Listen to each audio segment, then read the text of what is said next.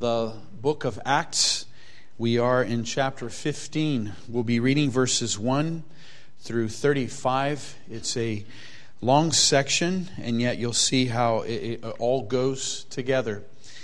Chapter 30, 15 of Acts, verses 1 through 35. This has been referred to as the Council of Jerusalem or the First Church Council, where the church had to meet they had to consult with one another.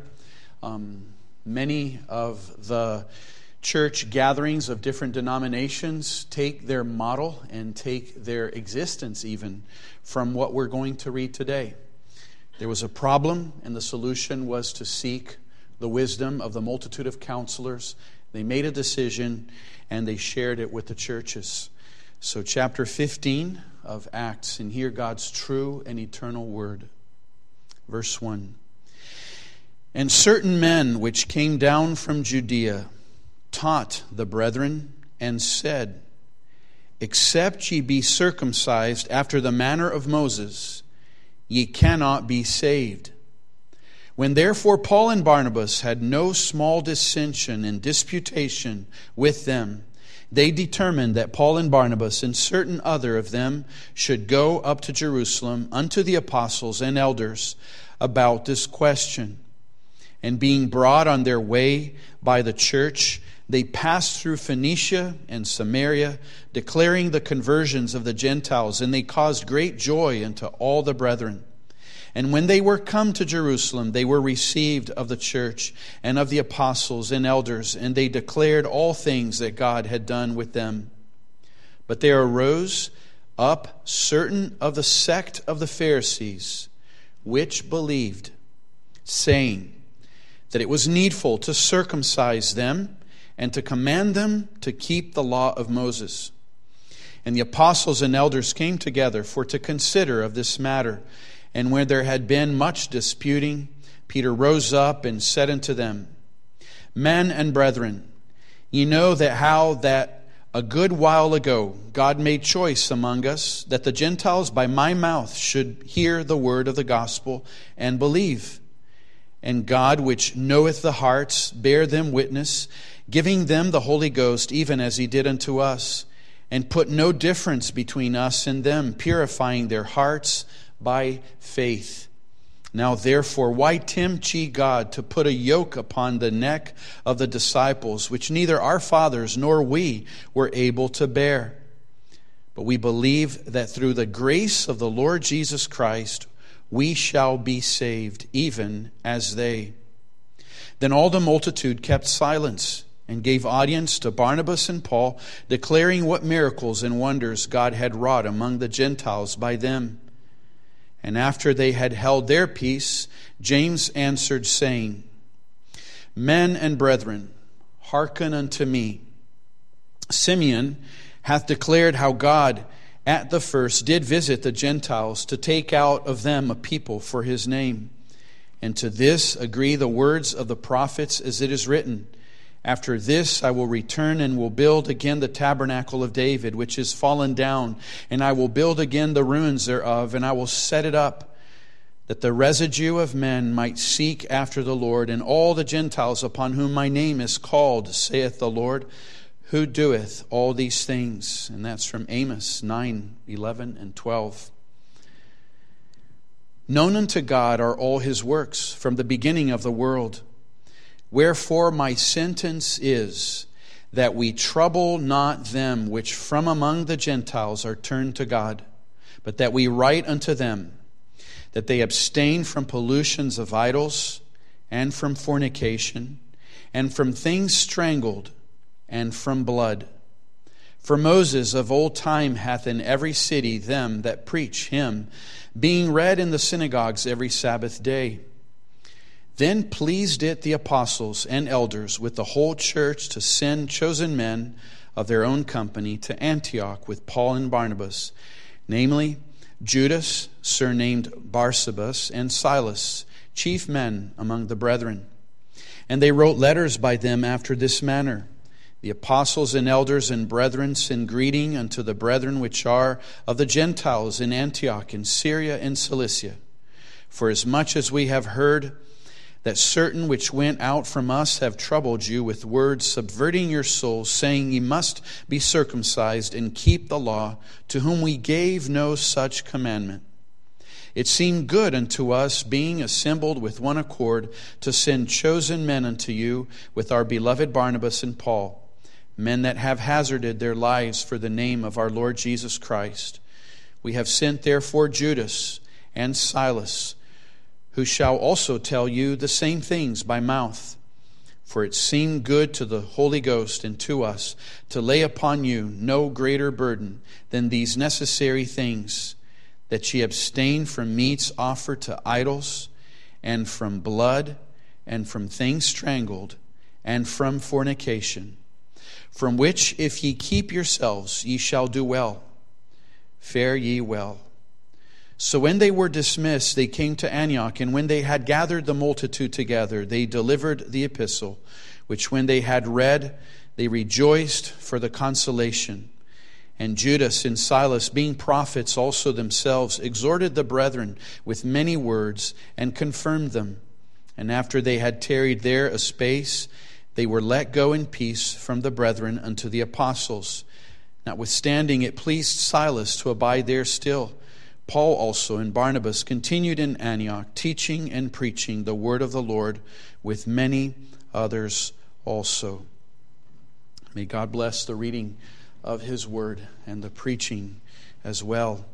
And dear congregation, we, we return our attention to Acts chapter 15, and we hope to consider this, this council of Jerusalem, this first council of the church of the Lord Jesus Christ. They, they certainly have been in smaller meetings discussing elements of, of church um, issues and church matters, but this is the first time that it is to, to this degree and this big. We, we hope to consider in this sermon um, these, these three different phases the, the problem posed that those are the first few verses 1 through 5 is where we see in Antioch the, the problem being, being set forth, uh, a false teaching being propagated.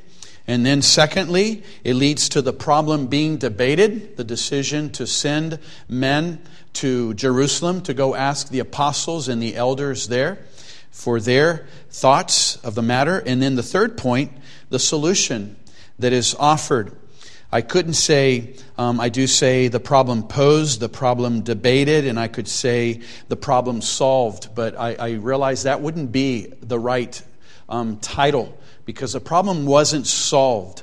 The problem was debated and a solution was offered. The problem solved would mean that everybody who was teaching false teaching would stop, that they would repent, and then we wouldn't have the letter Paul wrote to the Galatians. But when we read what Paul wrote to the Galatians, it shows that these Pharisees and some of these men, they didn't stop. They didn't agree with what James proposed. They didn't sign, as it were, their name to the letters that was written, and they continued.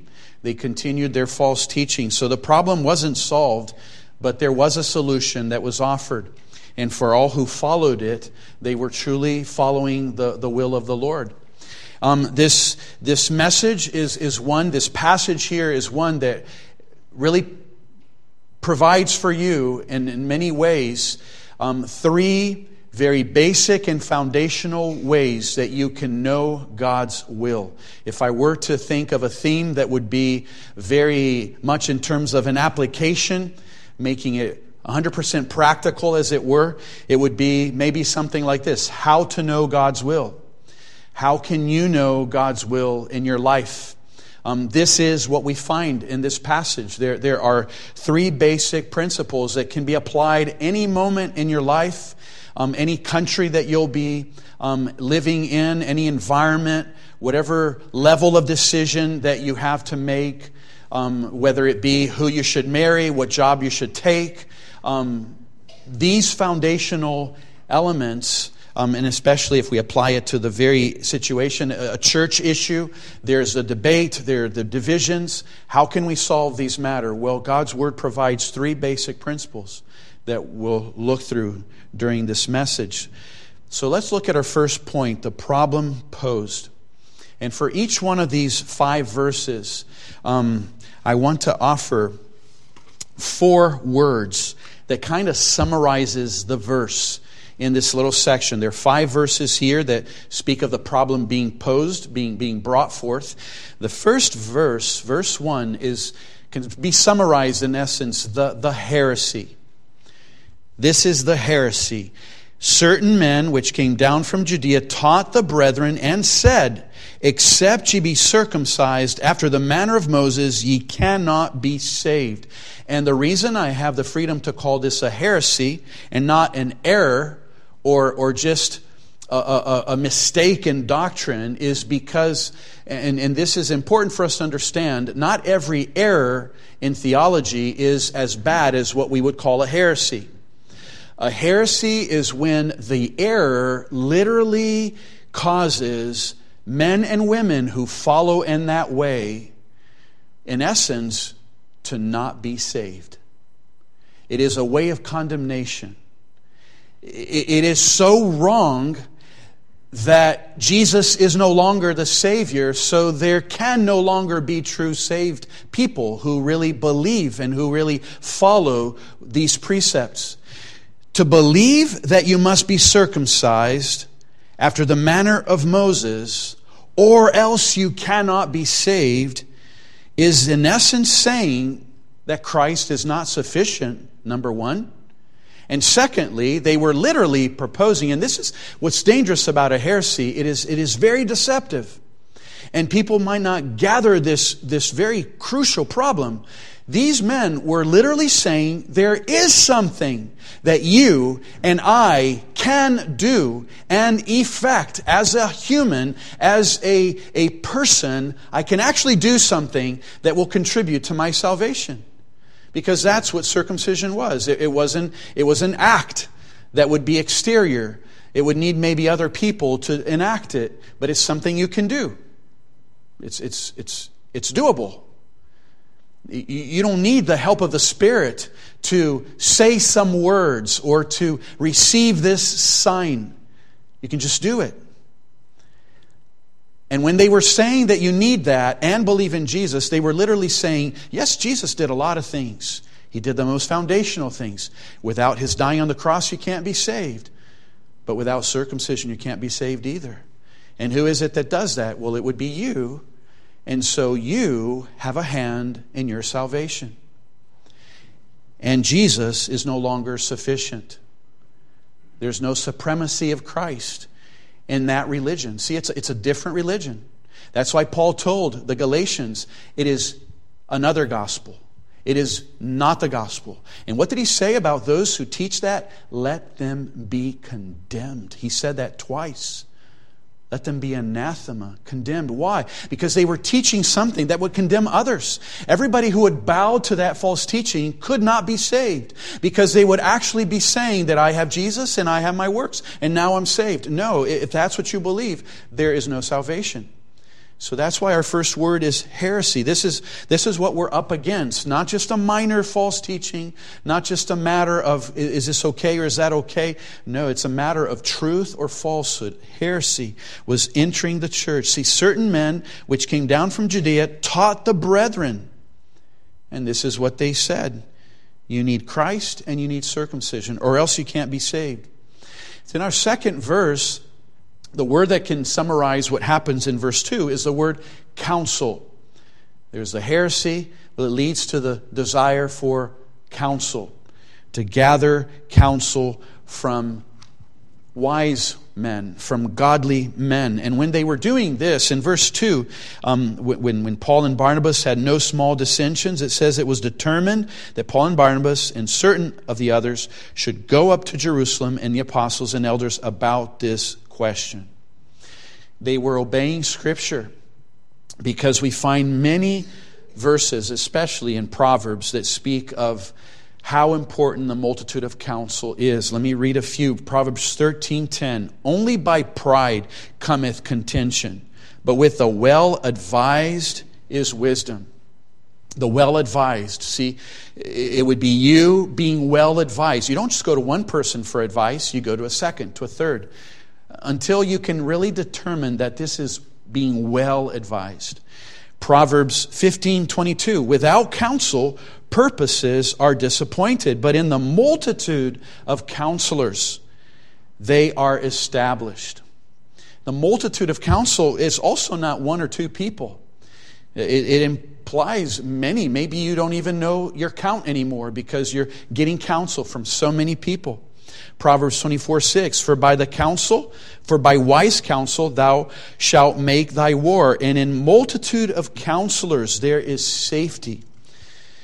Counsel is so necessary that we read this in Proverbs 11, 14, where no counsel is, the people fall. But in the multitude of counselors there is safety. So, verse 1 is about the heresy, verse 2 is about the counsel, and verse 3 and 4, what happens there is the report. Um, look what happens in verse 3. And being brought on their way by the church, they passed through Phoenicia and Samaria, declaring the conversion of the Gentiles, and they caused great joy unto all the brethren.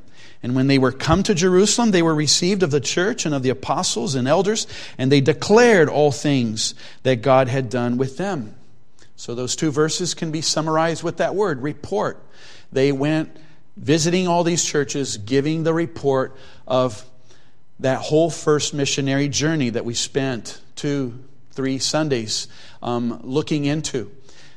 They, Paul was talking about how they all were almost were stoned in one city, how they had to be kicked out of a second city, how he was stoned in the third city, how they went to a fourth and then they w- retraced their tracks.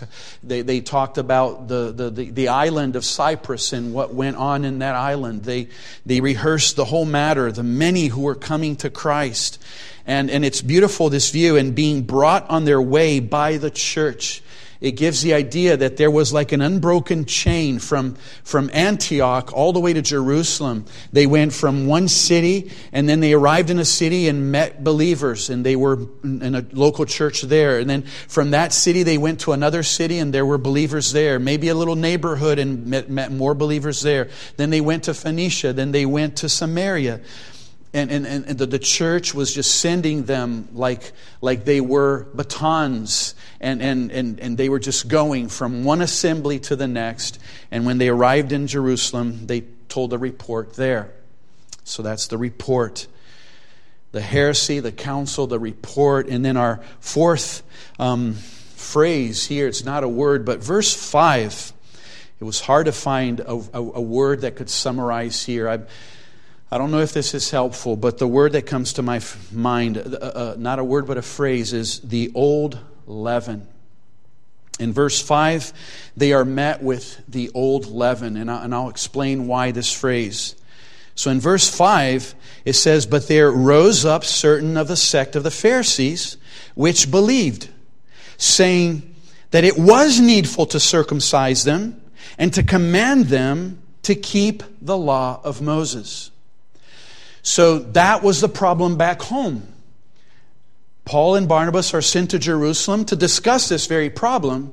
And when they share about what God is doing to the, to the Gentiles, they, they probably shared, and we have a problem back home because some from here came and, and brought this teaching that you need to be saved by believing in Christ and being circumcised. What, what are y'all teaching here? They would have discussed that openly, and these Pharisees stood and so from, from the home church came this ideology kind of showing that, yes, we, we are, some of us, believing that this is important. That these Gentiles who are believing, they must be commanded to be circumcised and keep the law of Moses. Why am I calling this the old leaven? Well, First thing to think is uh, we always have to see the good things, even in some things that aren't so good. Just being positive. There's a note of joy here. There's, there's a note of surprising joy. Did you notice what I read? Did you notice what you read in your Bible in verse 5? But there rose up certain of the sect of the Pharisees which believed. So let us be joyful where joy is due. When we read in the Gospels, we really only find two Pharisees that ever dare believe, and with much secrecy, and only at the end of Christ's life, there is something of a display of their faith. Nicodemus and Joseph of Arimathea, there's a scarcity of Pharisees who dare say they believe, and they are the sworn enemies of the Lord Jesus. And this is what I mean a, note of joy. There are Pharisees that can be said which believed. So the Lord is graciously saving those who had been the sworn enemies of Christ. But now here's the note of sadness. And this is where we need to be very careful in terms of where we came from. And if you're saved now, how are you doing?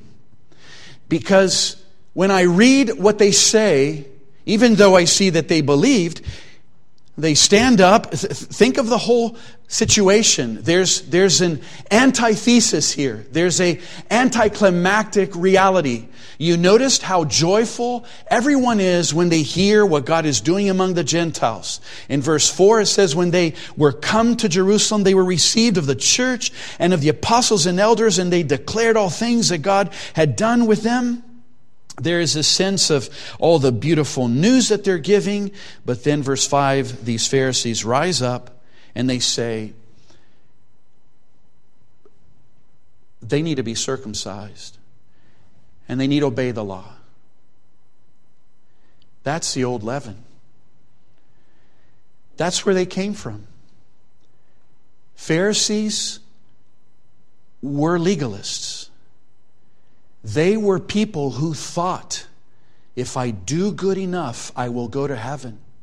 And I have now done good enough, and I will go to heaven. Thanks be unto me. Isn't that how Jesus portrayed the Pharisee who went into the temple to pray? And basically he was saying, thanks to me, thanks to my, my holiness, thanks to my faithfulness, I am well. And Jesus said, he's not going home justified because he was self righteous. What we find here is the old leaven, and we find this dynamic. Beloved, it is hard. It is hard to mortify the old man. And you do well whenever you see it rising to apply to the Spirit to kill it.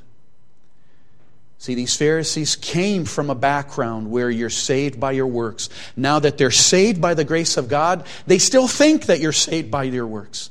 They still want to put in their works there somewhere. Okay, we, we do have to believe in Jesus, and He did die on the cross, and there is a massive amount of work of Christ. That is wonderful. But let us also do this. And again, what, what happens if we do this? It's like in the introduction. Well, then it's thanks unto me that I am saved. I can do something to save myself. And that is legalism. That is a heresy. That is not salvation by grace. That is salvation by works. So that is the old leaven. And the warning there is let us be careful wherever we come from, whatever is our background. It might be worldliness, it might be religious. It might be materialistic, it might be very secular.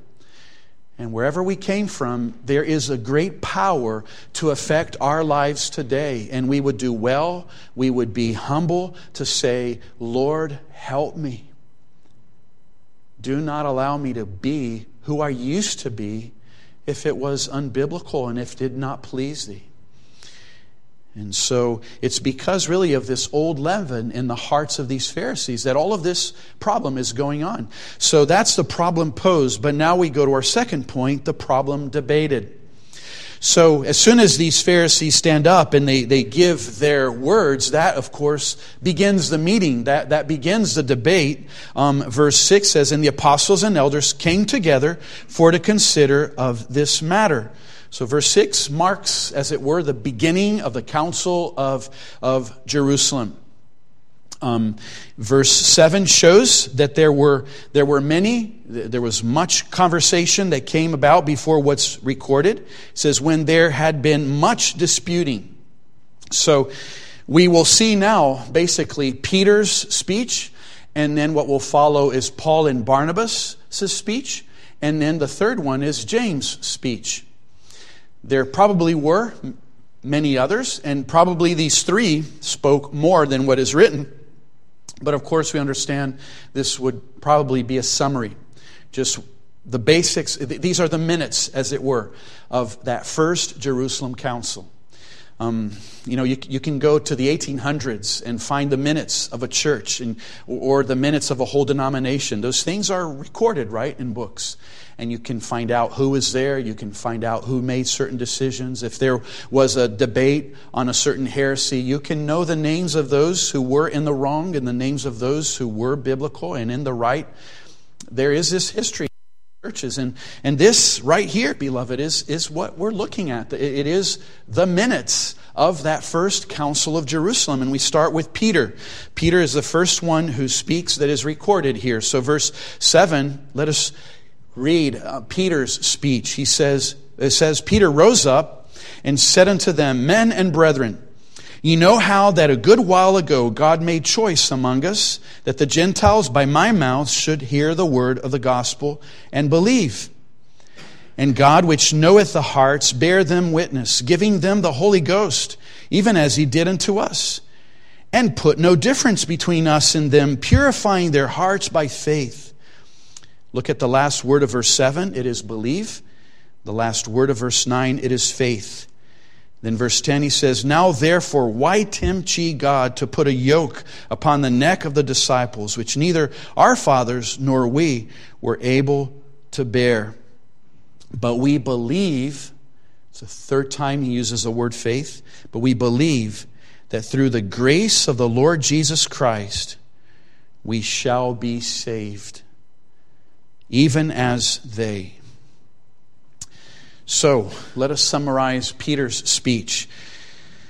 The main thing about Peter's speech is revelation. He, he, he appeals to the revelation of God, what God revealed to him, that he should go to the Gentiles, remember? And, and because he's speaking of his going to the Gentiles, and remember, he was up in that room, uh, up in the roof, um, praying. He heard the knock at the door. He saw that these were men from the house of Cornelius. Cornelius had seen a vision and sent those men.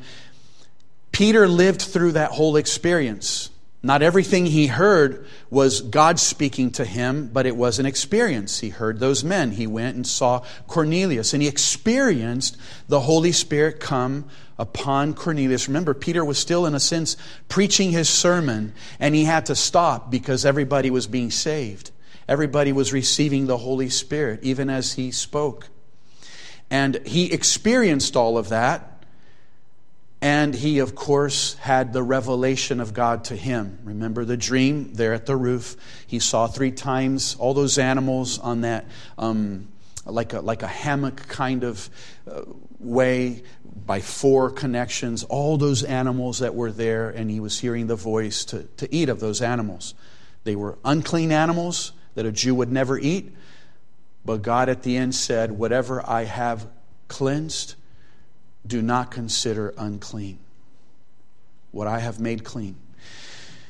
So notice those two words I'm using revelation and experience. Experience is a simple reality. He saw those things. He, he saw those men. He saw Cornelius. Cornelius said about seeing an angel and hearing the angel speak to him. And then he saw the experience of the Holy Spirit coming upon them. But he also saw the revelation of God to his heart. He had those two things. And then he, he gave an accusation. In his speech, he took the freedom to say what he thinks this heresy is, and he called it a tempting of God. He says, Why are you tempting God? And, and, and the way to, to understand this is he's basically saying God has a decree, but you you are testing God in his decree. God has a goodness to save these people, but you're testing God in, in his wanting to be good to those people. Um, Matthew Henry, he, he says this in explaining how, how serious this accusation is. He says, it's, it's as if Peter was saying, You, you tempt him God by calling that in question which he has already settled and determined by no less an indication than that of the gift of the Holy Ghost. You do, in effect, ask did, did he know what he did?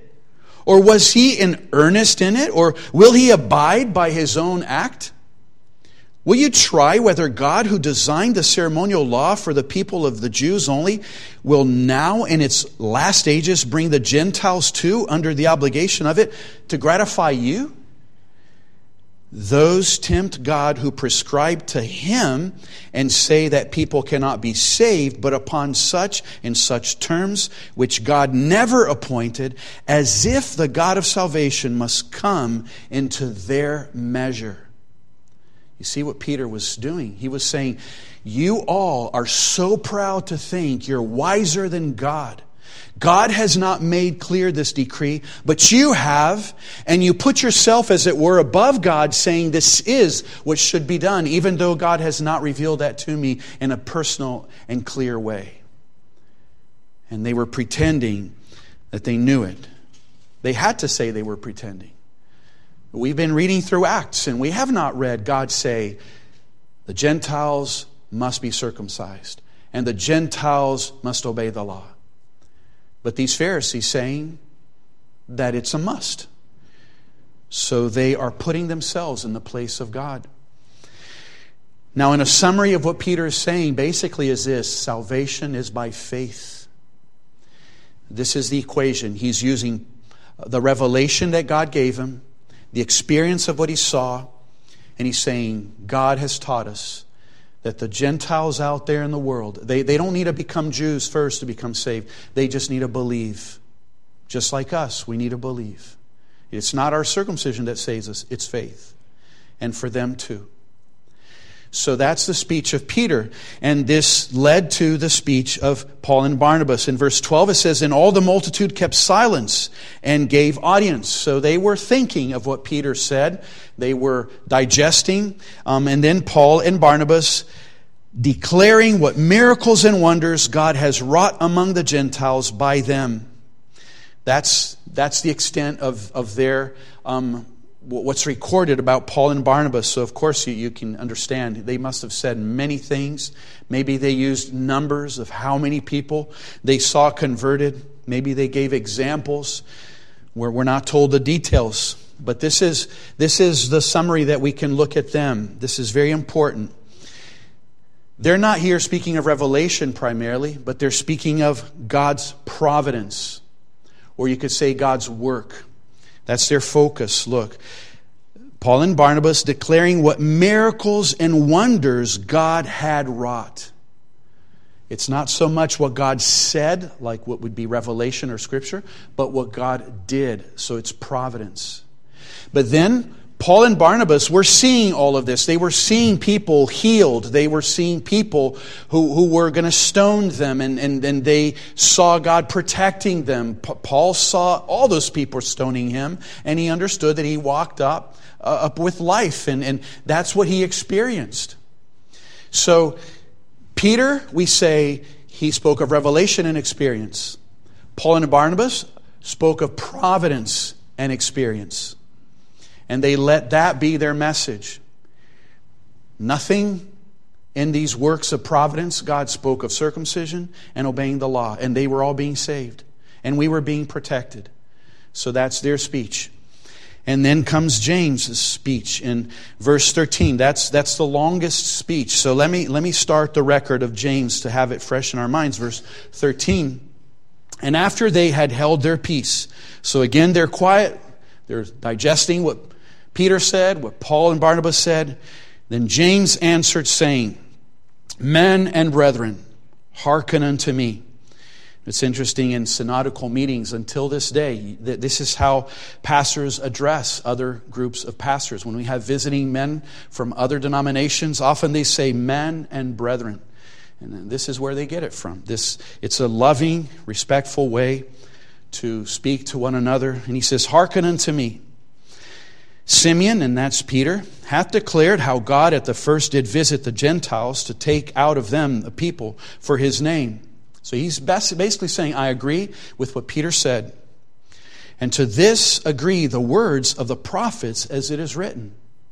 Now, here, boys and girls, you know what James is doing? He's going to the Bible. After this, and this is where he recites the Bible, he recites Amos 9, verse 11 and 12.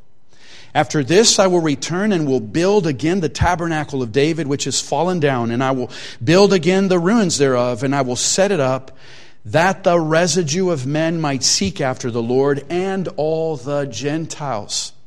See, Amos had a verse that said that the Gentiles would come, upon whom my name is called, saith the Lord, who doeth all these things. And then verse 18 Known unto God are all his works from the beginning of the world. So he's saying God knew that what we're hearing from Paul and Barnabas, God revealed in his word a long time ago. And now we're seeing it come to fruition. We're seeing fulfilled the promise. And, and when he recites Amos, it's possible that he recited others. There are other passages, I want to read a few of them. You need to understand that the Jewish person knew that God had promised that at a certain time the Gentile world would come in. And not a single one of those verses demands that they would need to be circumcised and obey the law. And so, what's a summary of what James is doing? Um, again, Peter used revelation and experience. Paul and Barnabas used providence and experience. And what James does is he uses a scripture and experience. And it's a beautiful thing that's happening here because James, it, it, seems to be that James never had a vision specifically to him that could be his experience.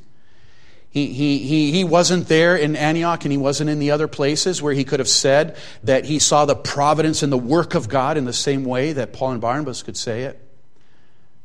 But that doesn't mean that James lacks in any way. And if he did, all of us would lack.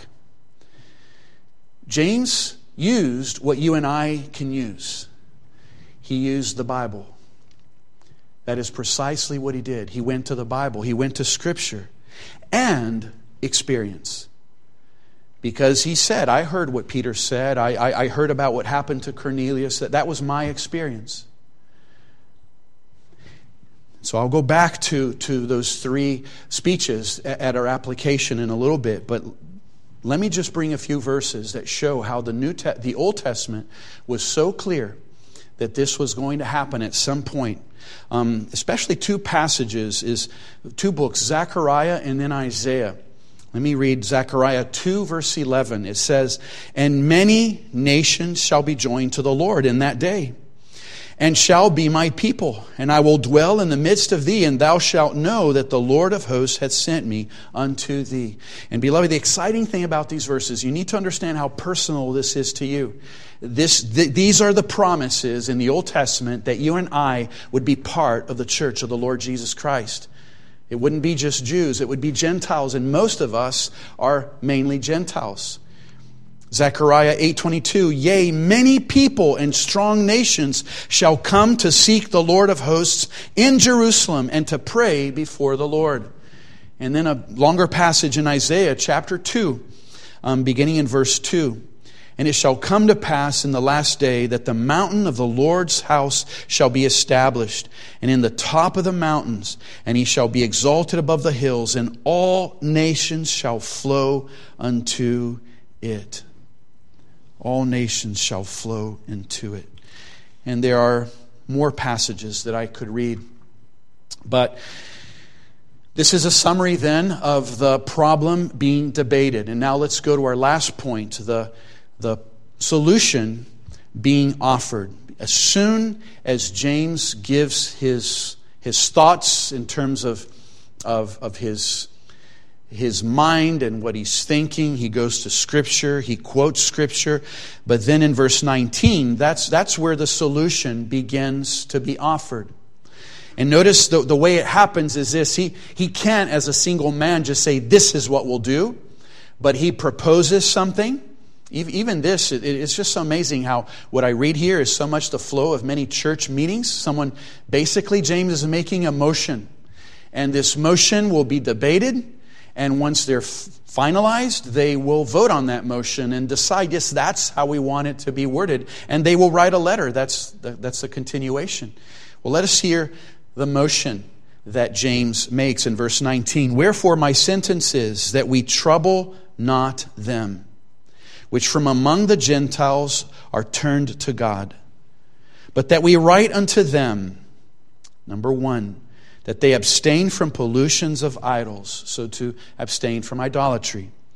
And number two, and from fornication, to abstain from immorality, and from things strangled, and from blood. We can put those together.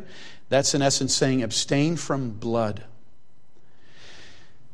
An animal that is strangled, the whole problem there is the blood is inside the animal. And blood in a cup, well, that is blood. It's basically saying, let us teach the Gentiles to have no direct dealings with blood as a food element. Let us put that in the letter. That, that's, that's what I, that is my sentence. That is what I propose. So, so there are two major things. The first is let us not trouble them. You need to understand, in essence, what he's saying. What was the problem? The problem was, in verse 1, except ye be circumcised after the manner of Moses, ye cannot be saved. And then when the Pharisees stood up there in Jerusalem, it was a little more elaborate. It says that it was needful to circumcise them and to command them to keep the law of Moses. Now, we're not given details like what parts of the law, everything?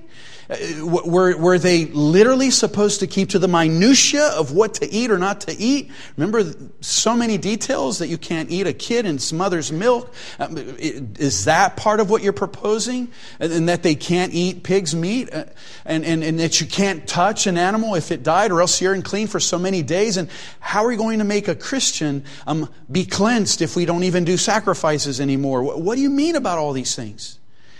And James was saying, let us not trouble them about any of those things. So, that first phrase, let us not trouble the Gentiles, he was basically saying, forget about circumcision, forget about the ceremonial law. That, that has nothing to do now in terms of salvation. See, James understood that even the Ten Commandments was not the basis by which you and I are to be saved. He's not saying just make sure they obey the Ten Commandments in order to be saved. See, James isn't saying that either. Because it is not by the Ten Commandments that you and I are saved. The Ten Commandments are there to help us understand I cannot save myself. I need a risen Savior who died as a sin offering so that my sins are forgiven and his righteousness is given to me. And now in his presence I'm accepted. And I look at that law and say, Lord, how I love thy law. It is my meditation day and night. And uh, help me, give me strength to live it. But I'm so thankful that it's not based on my keeping it that I'm alive or saved because I would never be saved then. So James is basically saying, don't trouble them. Salvation is not by merit, it is not by works. And three things that would be good for them to keep abstain from idolatry, abstain from immorality, abstain from blood.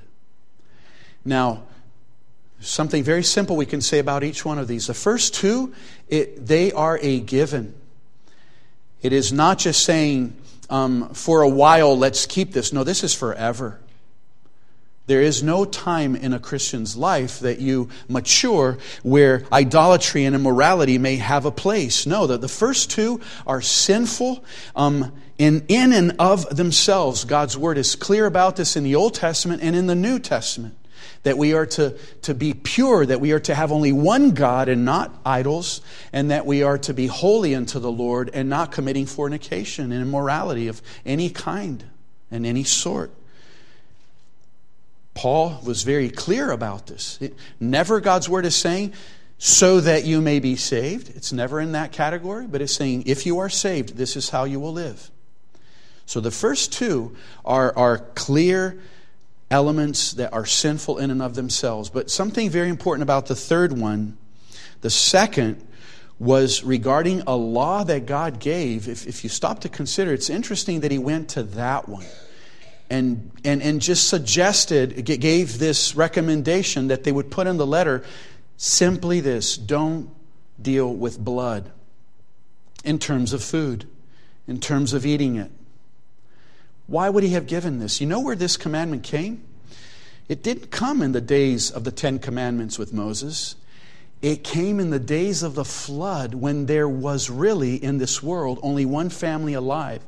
It was, in a sense, like a universal law that God was giving to instill in the heart of his people the sacredness of life. It was to Noah that God said this in Genesis 9 4. But flesh with the life thereof, he called it, which is the blood thereof, shall ye not eat. And see, with this command having been given to Noah, by the time the Jewish people were well established, of all those laws and precepts, if there was something that would make them shiver in their hearts, is to see a person misleading blood and making use of it as food. Because to them, that was a direct connection with life and the sanctity of life. And so it's like James is saying there has to be at least this, or else our fellowship with the Gentile world will be truly tenuous. Many commentators agree that, that in essence, this, this is not a sin in of itself. If there are peoples in the world, there, there, there, are recipes there where blood is to be added, and, and some cultures do add it. But We should not look at that and say that is a sin. Matthew Henry says this. He, he always helps in understanding these details. He says, Though not evil in themselves, this law, as the other two, nor designed to be always abstained from, as those were, had been forbidden by the precepts of Moses of Noah, Genesis 9 4, before even the giving of the law of Moses. And the Jews had a great dislike to them the issues of blood and animals strangled because of the blood, and to all those that took a liberty to use them. And therefore, to avoid giving offense, let the Gentile converts abridge themselves of their liberty therein. Thus, we must become all things to all men. And then he adds this he says, We must therefore give them time, the Gentiles. We must meet them halfway. The, the Gentiles, in a sense, giving time to the Jews. They must be borne with a while and brought on gradually, and we must comply with them as far as we can without betraying our gospel liberty. Thus does this apostle show the spirit of a moderator, being careful to give no offense either to Jew or Gentile, and contriving as much as may be to please both sides and provoke neither. So you can imagine those Pharisees were probably fuming by now because no one's taking their side. But they're listening. Okay, Peter spoke of, of revelation and experience. Paul spoke of God's providence and experience. James is speaking about the word and experience. Maybe those Pharisees are starting to think, yeah, maybe our position isn't very strong. It won't hold. But then they hear James saying, let's put in the letter not to deal with blood. And you can see a sigh of relief. Do you hear it? Those Pharisees thinking, huh, something in our way, something in our direction something so sacred, we won't have to bear, see an essence of a sacrilege in this area. But you know what's interesting is that later, as Paul is writing to the churches, to Corinth especially, he starts saying that if you thank the Lord for your food, you can eat it. You can eat anything. So, through time, even this was in essence abrogated. But the principle is this if you ever become a missionary, imagine if you're a missionary among Jewish people. This might be something very wise to keep, or else no Jewish person will ever talk to you if they know that you eat strangled animals. And so basically, James is giving a, a principle of, of, of love inside this letter with a principle of liberty, like overarching everything. So let me end with, with three applications. There, there are four, four basic applications in, the, in this whole consideration. The first one is this Think, beloved, who, who is limiting the activity of the church? Because, boys and girls, the last few Sundays I've been talking about Paul in Lystra, Paul in Derbe, Paul in Iconium, and people were hearing the gospel. People were repenting and believing. Yes, there were the persecutions, but that led them to another city. What would they do there? They would preach the gospel. More people were coming to Christ. And it's what's been giving joy to the church to say the Gentiles are believing. But now I get to chapter 15 and I can't talk about that. I have to talk about the problem they had to solve, the problem they had to debate. Who is limiting the activity of the church? For a whole chapter, for a whole sermon, I can't talk about people being converted and more people coming to the kingdom because the church has to sit down and discuss an inside problem. This, this is something to bring a warning to our hearts, beloved. Let, it, let us not be like that. There may be, of course, a need to debate. But it's sad that every time we debate, we're not evangelizing and we're not winning the world for Christ. And sometimes, in the nature of our debates and the fights that there may be in synodical meetings, and you hear of churches that even go in the news of what they're doing about buildings, and usually finances are, are so often the matter, and then the world looks at that and says they just fight with themselves. Why would we join them? They look like us. So notice this. This is not persecution that is limiting the spread of the gospel.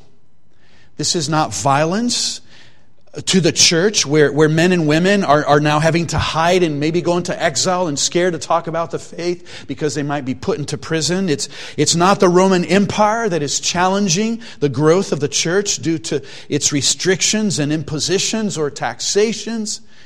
This is the church slowing down the spread of the gospel.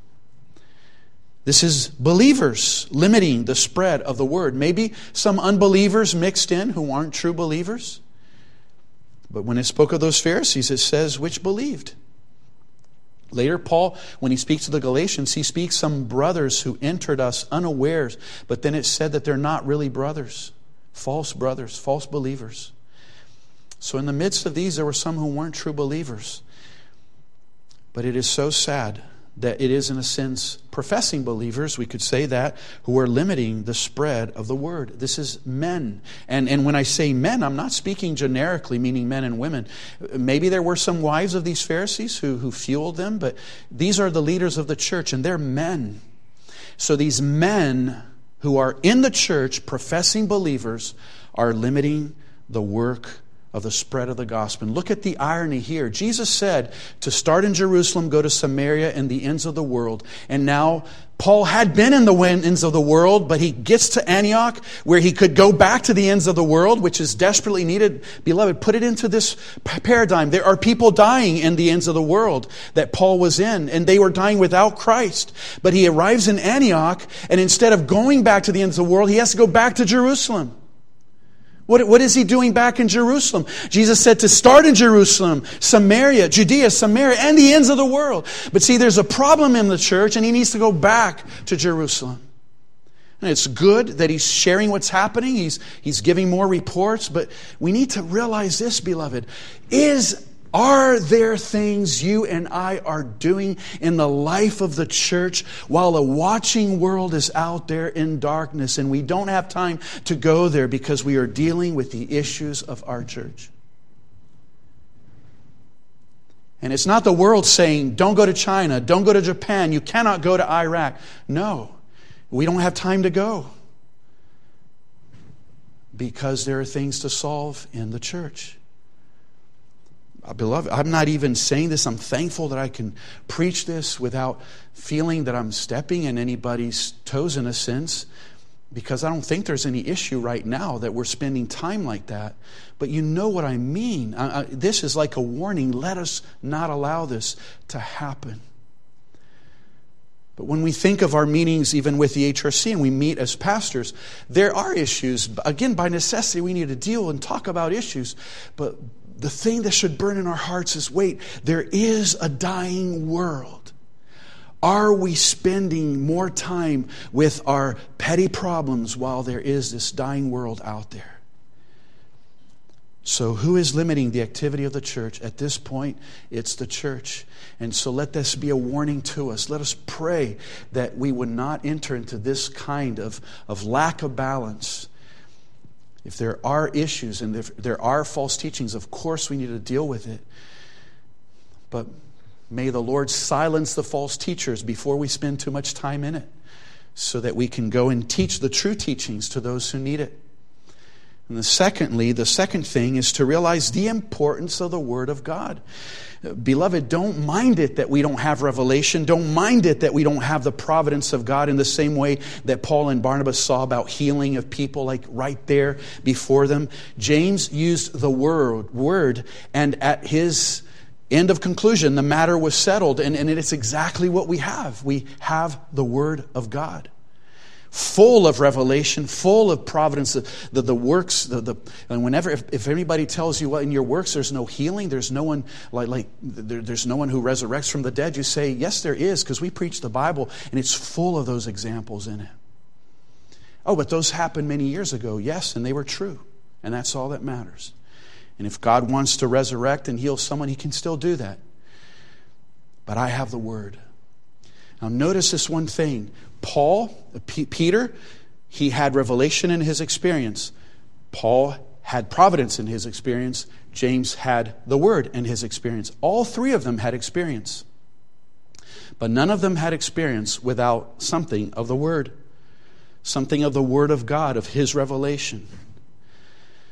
The problem in many, many Christian um, domains is that they put all the focus on experience. And it can be even like this somebody says, Well, God said this to me. And, and they might say, Well, that is the word of God. But, but to you, not, not, not what's right here in His word, how do you know that was God speaking to you and not just your conscience? God doesn't speak that way anymore, like in a specific, direct way. He speaks through His Word. And we have that. We have it right here. So, experience is important in so much as it is attached and it matches, as it were, is in harmony with the Word. And, and this was one of the big things that Jonathan Edwards in the 1700s explained to, to show what was good revival and what was false revival. If, if there were many experiences but detached from the word, you weren't supposed to follow those things. But if there were experiences like, like feeling the closeness of God in your heart, and yet what you were wanting was the word and it was connected to a sermon, then he would say those experiences are legitimate and we should not distrust them.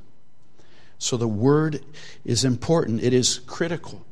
That's a second point of application. The third is it's connected to this. Since the word is important, essential, not just important, it is the basis of everything.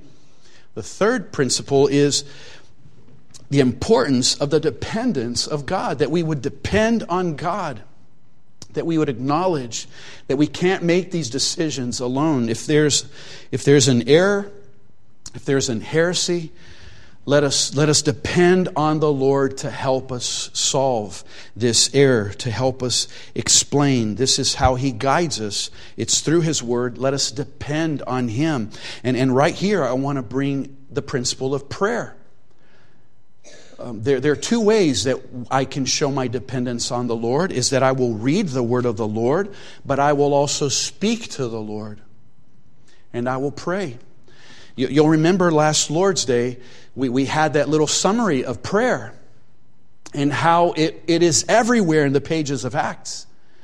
And now we, we start seeing why prayer is so important. See, these, these false teachers came, and, and if, if their false teaching is followed, there will be people who, who have an anti gospel. They're not being saved, they're being condemned. And so the church needs prayer so that when an error comes like this, look at the beauty of, of the solution. Um, and, and I won't have time to go in details in what follows, but you saw, I read, the Antioch believers received it and they were full of joy. And Paul will go with these letters everywhere through Cilicia and Pamphylia and all those places that he went before, showing, look, if you ever hear that you need circumcision in the law to be saved, no, we, we prayed about this, we discussed this, and we realized that no, this is not essential. But these three things Keep these three things. And they would teach on them and explain why blood was important. And the Christians who were Gentiles would say, you know, okay, I'll, I'll just stop drinking blood because I realize how, how sensitive this is for the Jews, if, if that's that serious. And Paul would explain all, all, all of what this mean. He would probably even make it very clear this doesn't mean that it's through abstaining from the blood that you're not saved, that you're saved. But these are just matters to bring peace among us. You understand this? And, and there would be this joy in the church. In our dependence on God, there are these three things. I just want, I just, at the sermon beginning, I said there are three principles here. And I've been repeating them. You want to know God's will? Young person, you want to know if you go to this job or that, if you marry this person or another. God's Word, His providence, and a multitude of counsel. This is what we find in this text. The Word, we saw how, how foundational it is. Even when we speak of Peter went through the revelation of God to him, that's the Word of God to him. And it's even written in Scripture. So it's Scripture. And then James brought Scripture to bear. But then we spoke of providence. When I say providence is this, if you, if you think of this job, but then you realize that it's in a city where there's absolutely a dearth of spiritual, no churches there within four hours, that in God providence is in essence Him saying that's not the best place. Providence.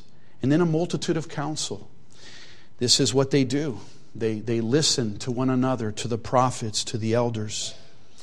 So, the importance of the word, the sadness of who was limiting the church, the importance of the dependence on God, and fourthly and lastly, this text is teaching us, of course, the supremacy of Christ. In all that we've been reading, let us always remember this Jesus is the one at work. He went to the Father, but remember, he prayed the Father to send the Spirit. So the Spirit is working here in the church, and we could say this is Christ through the Spirit in the church. He is the one saving souls. He is the one healing people, doing those miracles. He's the one adding people daily, such as should be saved. He's the one protecting Paul so that that stoning wouldn't take his life once and for all. He's the one who's guiding them what city to go, where to avoid, now to come back. He's the one who's giving them wisdom to make these decisions so that God's word will be clear of error and fault. And what is the error? That we don't need Jesus only. And Jesus is bringing the truth, saying, I am the only Savior. No one comes to the Father but by me. And we don't see the Lord Jesus walking in the pages of Acts, but if we stop to think, it's like we're seeing him all the time. We're seeing him in Paul's life, who's willing to die to preach the gospel. And we see him in Peter and John as they say to the lame man, In the name of Jesus Christ, stand up and walk. Boys and girls, do you sometimes feel like I'll say the name of Jesus as if he's right there with the apostles? I get this feeling sometimes as I'm reading through Acts that we will turn the page and we will see Jesus there with them because he is there with them. He said to go and teach all peoples everywhere the things that I have taught you, baptizing them in the name of the Father, Son, and Holy Spirit. And he said, And lo, I will be with you always. So Jesus is with Peter when he speaks, with Paul and Barnabas when they speak. And when they speak, they're speaking of what Jesus did. And when James speak, Jesus is with James. And James speaks of what the Lord Jesus spoke. Because when he speaks the word, it's what Christ inspired Amos to write down. Christ and the supremacy of Christ. And this is what that day was preserved that you are not saved by your works, you are saved by Christ and Him alone. And I pray that in your heart, that's how you understand the gospel. Not your faithfulness, as important as that is, not your obedience, not your holiness, not your abiding by one principle or another, but Christ and Him crucified. Amen. Let us pray. Our gracious, glorious God, we thank Thee, Lord, that even as this problem entered, this false teaching, Lord, and in the history of thy church, there have been so many such false teachings. And we know, Lord, that in the spiritual realm, there is even Satan behind the false teachers, promoting this division from within the church. And we pray, Lord, that thou would continue to protect thy church. Through the ages, we see, Lord, churches that have even fallen because they have embraced false teachings and they have lost their light as the churches in a Revelation were warned that would happen. Lord, we pray that thou would never allow that to happen among us and that we would keep to these principles, Lord, thy word and thy providence, and that we would keep safe to the multitude of counsel. Give wisdom, Lord, to each and every one of us. What are issues that are important enough to be brought um, to the attention of the leaders. And, and we as congregations, give us wisdom, Lord, to know what we should bring to synodical meetings to be discussed there among brethren. We know, Lord, that matters must be dealt with, but give us, Lord, the wisdom to do so.